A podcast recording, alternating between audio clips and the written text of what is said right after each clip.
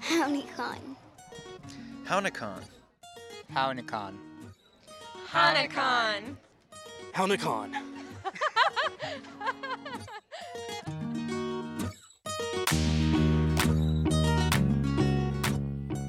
You're listening to Hownikan Podcast, highlighting Citizen Potawatomi Nation issues, members, and more. Please subscribe to us on your favorite podcast platform. Just search Hownikan Podcast. Thanks for tuning in. I'm your host, Paige Willett. During this episode, we'll hear about Oklahoma's Ida's Law as it goes into effect and a new lesson plan on the Potawatomi Trail of Death for K 12 students. To celebrate Veterans Day, we'll also listen back to an interview with a Potawatomi Navy veteran who served during World War II. On November 1st, Ida's Law went into effect in Oklahoma. Lorinda Morgan, the governmental affairs officer for the Cheyenne and Arapaho nations, spearheaded the effort in state Congress and named it after her cousin, Ida Beards, who went missing in 2015.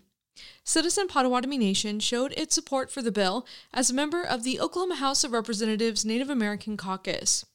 Oklahoma Governor Kevin Stitt signed Senate Bill 172 in April 2021, and now the Oklahoma State Bureau of Investigation begins the task of creating an Office of Liaison and Missing Persons database for Indigenous peoples in the state. Morgan spoke with Hownikan Podcast on the day the law went into effect and discussed jurisdictional issues, educating law enforcement, and finding federal funding for the office and new positions. We've done a lot in the summer, and so I'm just really happy to get to this point. There is federal funding out there, but it's mostly allocated for, you know, domestic violence programs or um, nonprofit organizations and maybe tribes. Um, that's when I turned to our members of Congress here in Oklahoma and asked, you know, if any of them could help.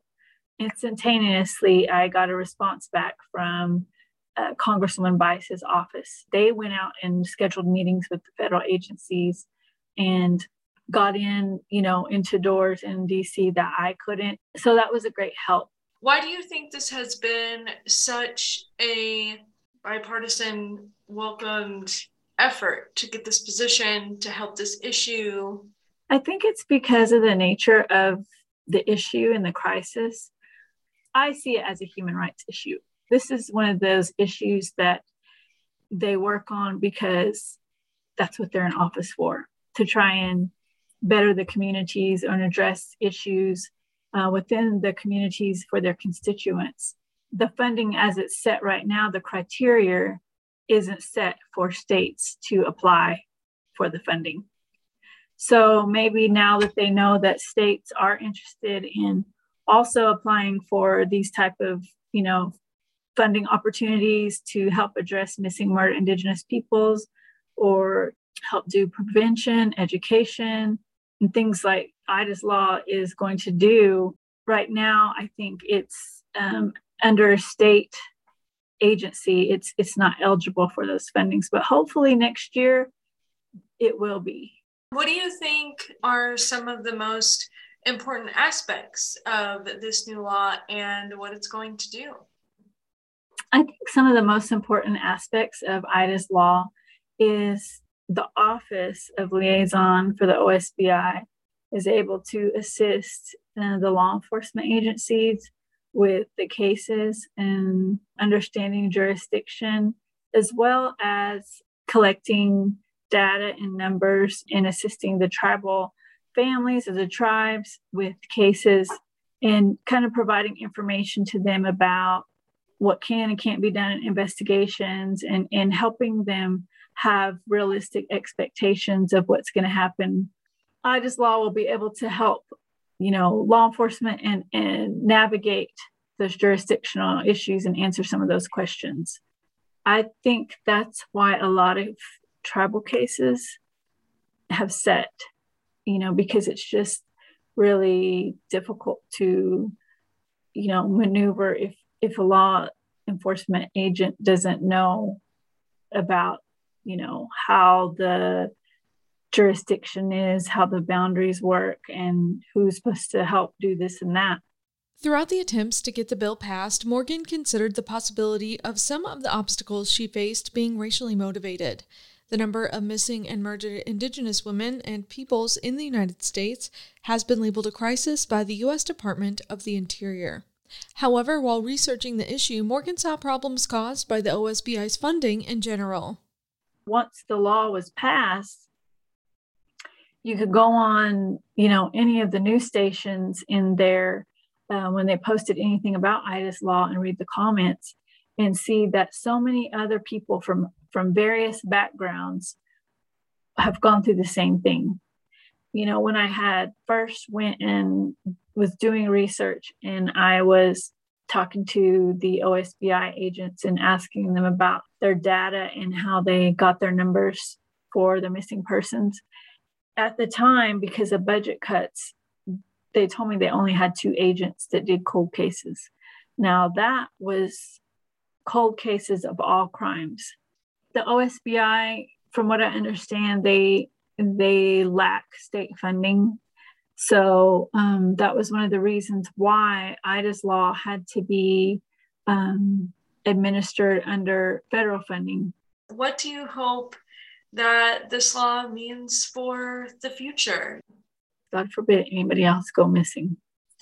But I wish for them that their case, their family member's case, gets investigated thoroughly and appropriately. And what I mean appropriately is um, once they report their loved one missing, that the law enforcement agencies will go out and investigate and do the questioning and do it quickly.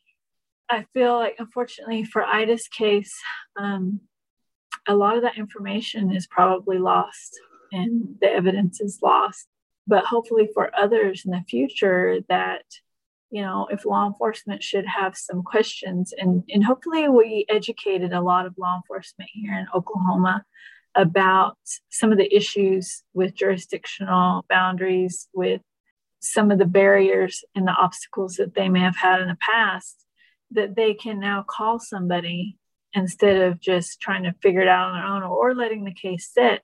They can call the OSBI who may have, you know, who, who has the agent there in an office there of liaison, our voice is not limited to just our tribe and our tribal government and what goes on in our tribal communities.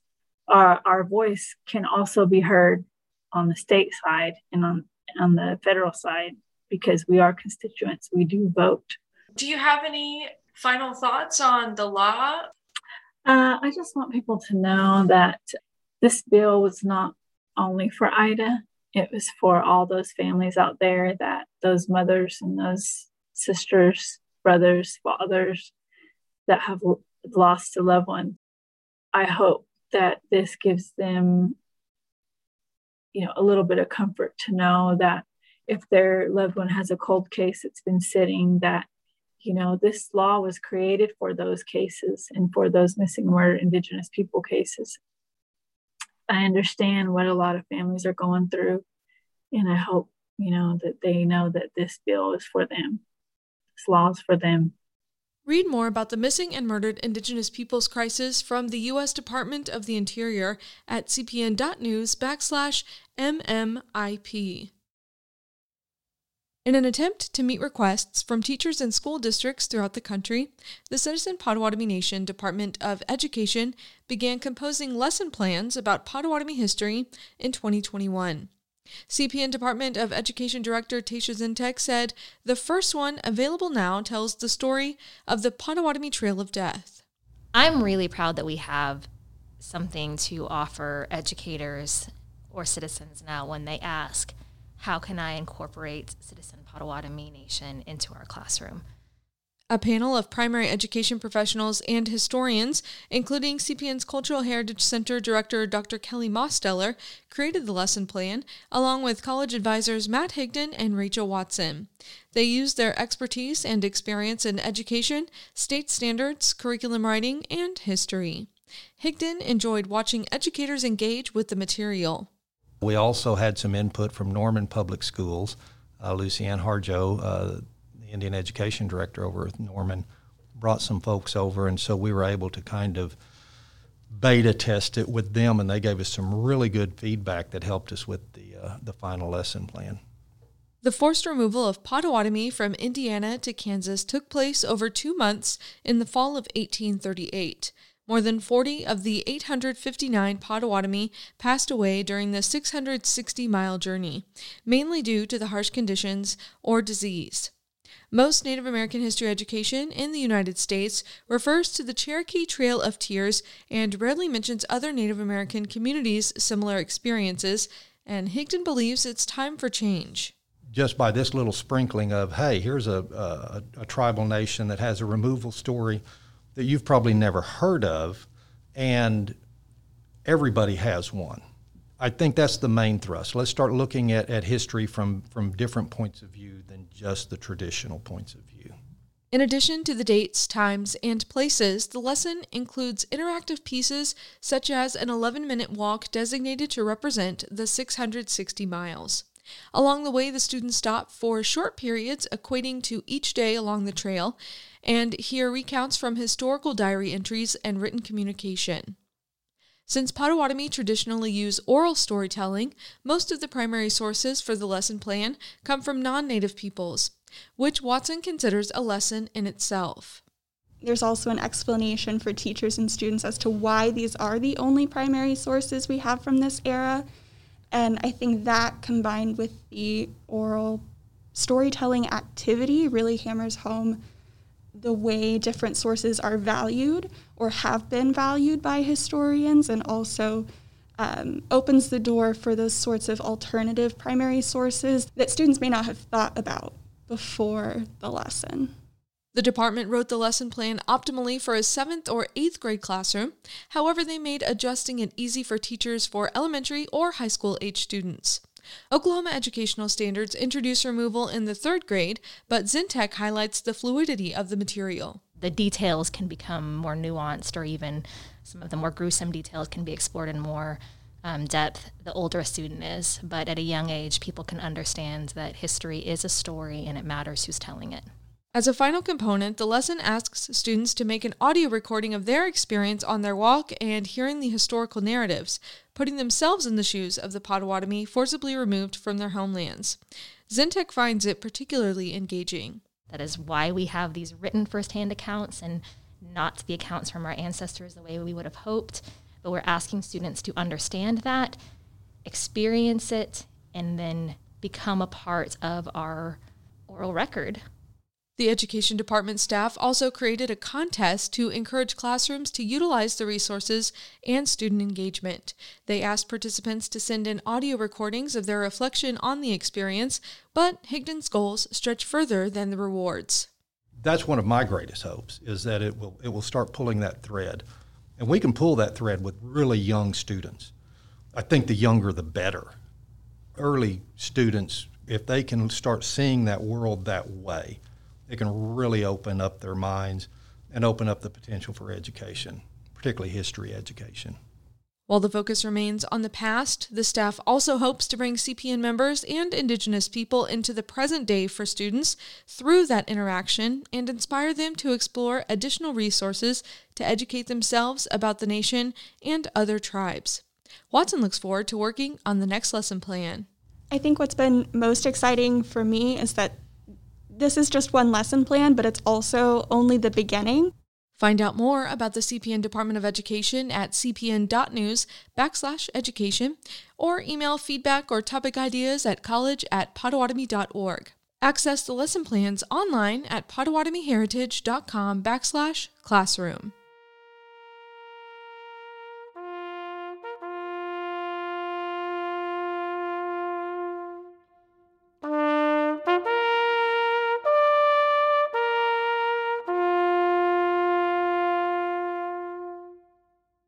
We're looking back at the Native American Speaks, a former radio show from Citizen Potawatomi Nation's Public Information Department and KGFF.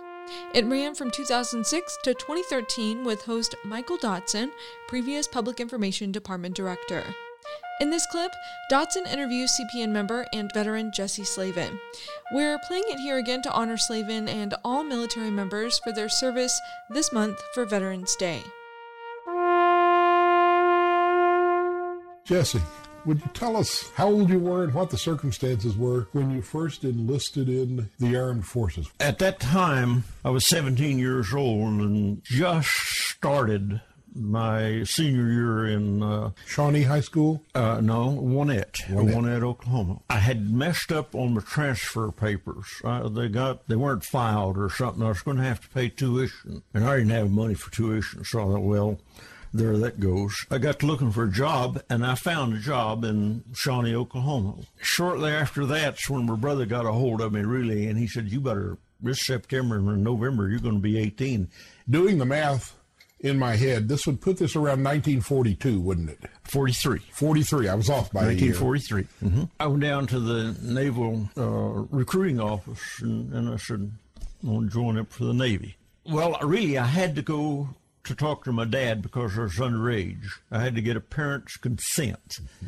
Okay, and he signed the papers. I brought them back, and I'm pretty sure it was that night I was on a troop train headed for San Diego, California. I took my basic training or boot camp training there at the U.S. Naval Training Center. Also went to school there for a brief period of time. Told us at first we'd have to go to the Marine Corps base, Camp Pendleton, and take some rifle and pistol training. But while we were out there, after we had fired a while, one of the instructors tapped me on the shoulder and said, uh, Mr. Lee, why don't you take some other recruit down here and show him how to shoot this 45 caliber pistol. But I guess he liked what I was saying or doing. About two days later, five of us got a notification we'd been selected as gunnery instructors, and they sent me to the, an anti-aircraft training center at Pacific Beach, California. So you're a 17, nearly 18 year old, and you're a gunnery instructor in the U.S. Navy. Right. I stayed there till the end of World War II, uh, which ended in 1945, and got my discharge, or they sent me home six months almost to the day, because that time you stayed for duration plus six months. Mm-hmm. Middle of August is when the Japanese surrendered uh-huh. on the battleship Missouri. Mid August plus the six months, and then you were discharged. They got me over to February, and then they got me discharged. What was that first day out there at uh, San Diego Light? Anything interesting? I can I can remember the first day a little bit, but I can remember the first night even better. Let me tell you about the first day. We go in in this old flatbed truck. They had come down to the train station, picked us up, and the whole, well, I think there's 180 of us in, in trucks brought us in there, and all we heard, you'll be sorry. And I mean, we heard that all the way into wherever we were going at that particular time. And we got our clothing and everything. But I, that night, gentlemen, I had never been further away from my house in Lexington, Oklahoma, than when I was in Oklahoma City. That's it. Never been any further. And then get aboard that troop train and go to San Diego and, and get off of that and go out. And then that night in the barracks, when they turned the lights out and sounded taps, it's kind of funny now. It wasn't funny then. You could hear kids, we were kids, crying all over that barracks. Well, anyway, I got into into gunnery school in uh, anti-aircraft gunnery, mm-hmm. Pacific Beach, California, and I stayed there from 1943 to 1946, I guess, or thereabouts. And my specialty was 20 millimeter, and we trained everybody. We were trying to deal with the Japanese suicide planes mm-hmm. at that time and, and we needed more firepower to try to blow those things out of the air before they could get to our ships. And the, and the guns that we had there were capable of doing it. And they didn't have those guns. Yeah. What you guys were doing was very important work for World War II. When they did damage, it was usually major to our ship. I couldn't get away from that training base. I'd get fed up and put in a transfer, and they'd laugh at me. Did this experience make a, a, a young Oklahoma farm boy grow up pretty rapidly? I, I think I matured in about two and a half years from a, a, kid to a man in a hurry. The position I had may not sound very important to anyone else. I took it as an important part mm-hmm. to be able to train those those people to fire those guns and repair those guns. We even in our classrooms before went out on that firing line, we would take the guns apart blindfolded and put them back together blindfolded or turn the lights. If you on. could do that, you knew how to teach somebody how to use that gun, didn't you? Yes, sir. Day or night. You didn't have to have Mm-hmm. flashlight or something up there shining it with the enemy out there to, to repair your gun. That was the purpose of that. You spent a career after the Army in education as a teacher and as an education administrator. Do you think maybe the roots of what you decided to do with your career came in this experience? Absolutely. I hadn't thought about it a lot, but I love teaching those gun crews. I had admirals in the Navy in my class, and here I am wearing a little white stripe on my sleeve to begin with. And I recall, I don't know his name, but I, and I don't recall what ship he was. It had to be a carrier or a battleship. Come out there and, and put on coveralls and get down in grease and dirt and stuff. And here I'm teaching him how to fire that gun and clean that gun and things. So that I think helped me a lot when I got back and started my college education. Well, I had to finish high school first. I wasn't out of high school yet. Um, helped me a lot making my mind up. I, I like to teach.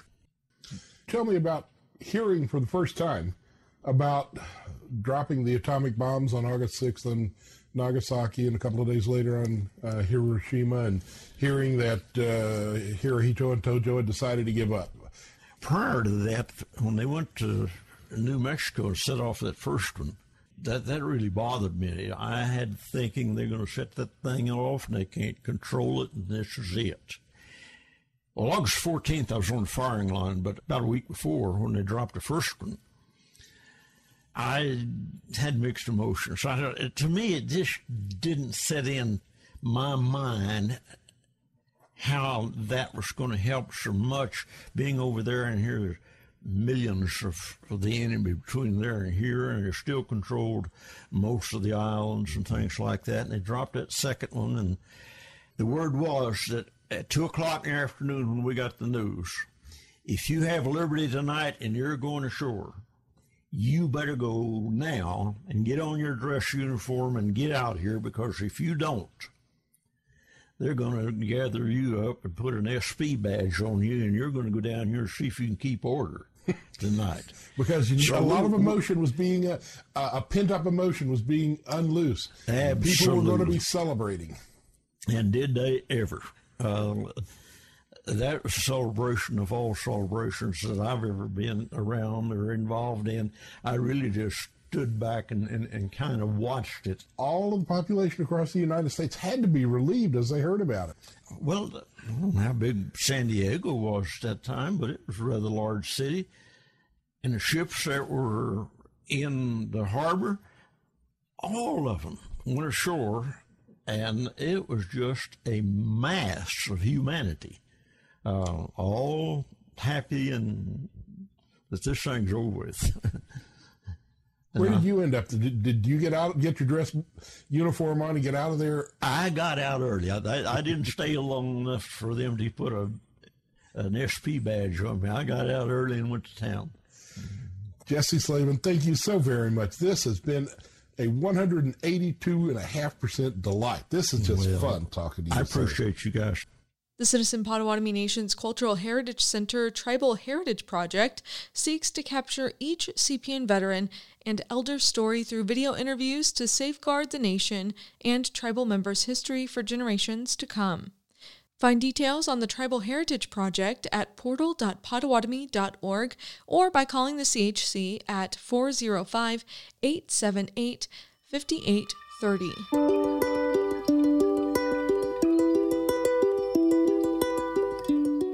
It's time for learning language when the CPN Language Department joins us to teach vocabulary, songs, stories, and more.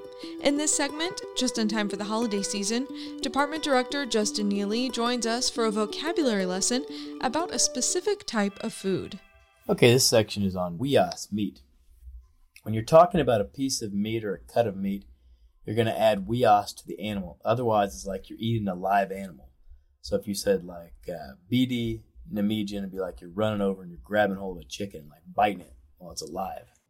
Also, wias is inanimate. So when we first kill an animal, it is still considered animate. We'll often offer tobacco and thank that animal for giving its life.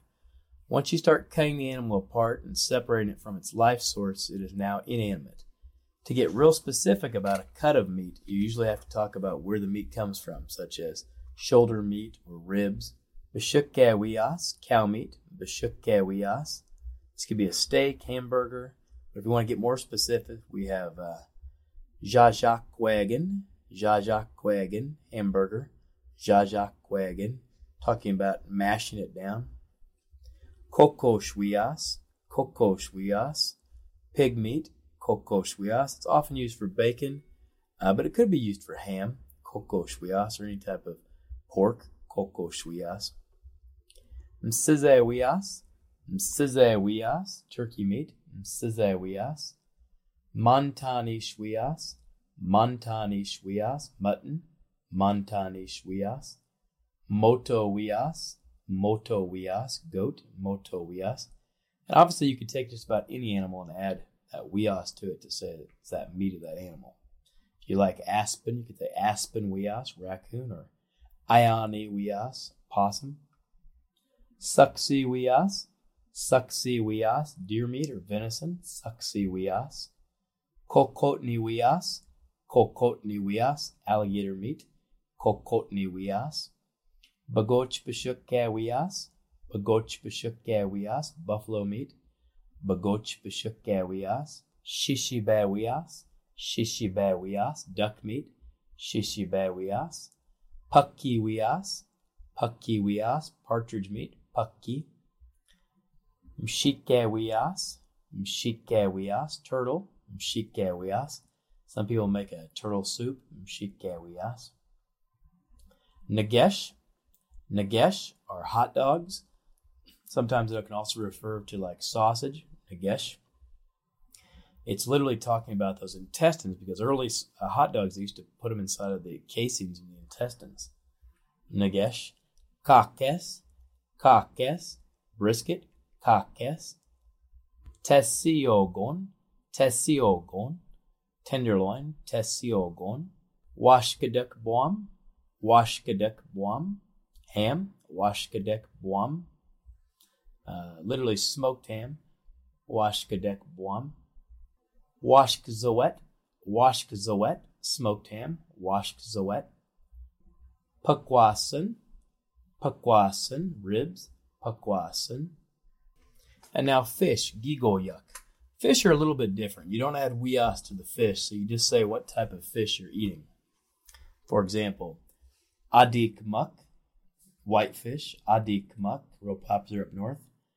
Ganoje, ganoje, northern pike, ganoje. Kwadashi, kwadashi, sunfish, kwadashi. Wasi, wasi, catfish, wasi. Oge, oge, walleye, oge. Ongo dog dogawe, ongo dog dogawe. Carp, ongo dog dogawe. Shigan, shigan. Bass, shigan. Name, name, sturgeon, name.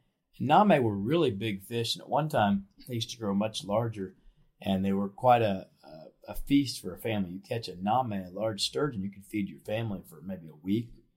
Uh, we even had sturgeon farms where we would catch these sturgeon, we put them in little ponds and things close to the riverbank, and then just eat them when we needed them. So kind of like a fish farm. Name. Sawe, sawe, a perch, sawe. Namubne, namubne is used for salmon in Kansas, namubne, or a sucker fish, namubne. And in some communities, namubne gizus, March is sucker moon, or it's when the suckers run. Mshkigwe, mshkigwe, a crappie, mshkigwe. Abesi, abesi, an oyster or clam. Abesi. Zinakwegeji, zinakwegeshi, a crab or lobster. Zinakwegeshi is talking about its little clampers, how it clamps down on things. So again, the thing to remember here is Uh, with meat, you need to make sure you put weos on the end of it. And then with fish, you just have to mention the fish, the giggle. And that's it for weos, meat. Aha, yo. For more information and opportunities with language, including self-paced classes, visit cpn.news backslash language. You can find an online dictionary at potawatomi.dictionary.com as well as videos on YouTube. There are also Potawatomi courses on the language learning app Memrise.